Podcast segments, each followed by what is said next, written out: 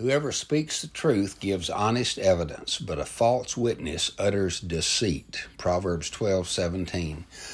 this may have courtroom behavior in mind, but we all bear witness every day.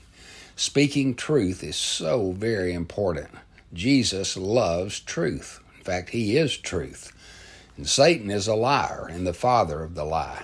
Our words should be both accurate and loving. The New Testament tells us we must speak the truth in love. There must be a balance. It is possible to speak truth, but to do so with anger and in a way that hurts but never heals. On the other hand, it's possible to be so, quote, loving that we omit truth and leave people in danger or in sin without warning or instructing them. Finding that balance requires wisdom.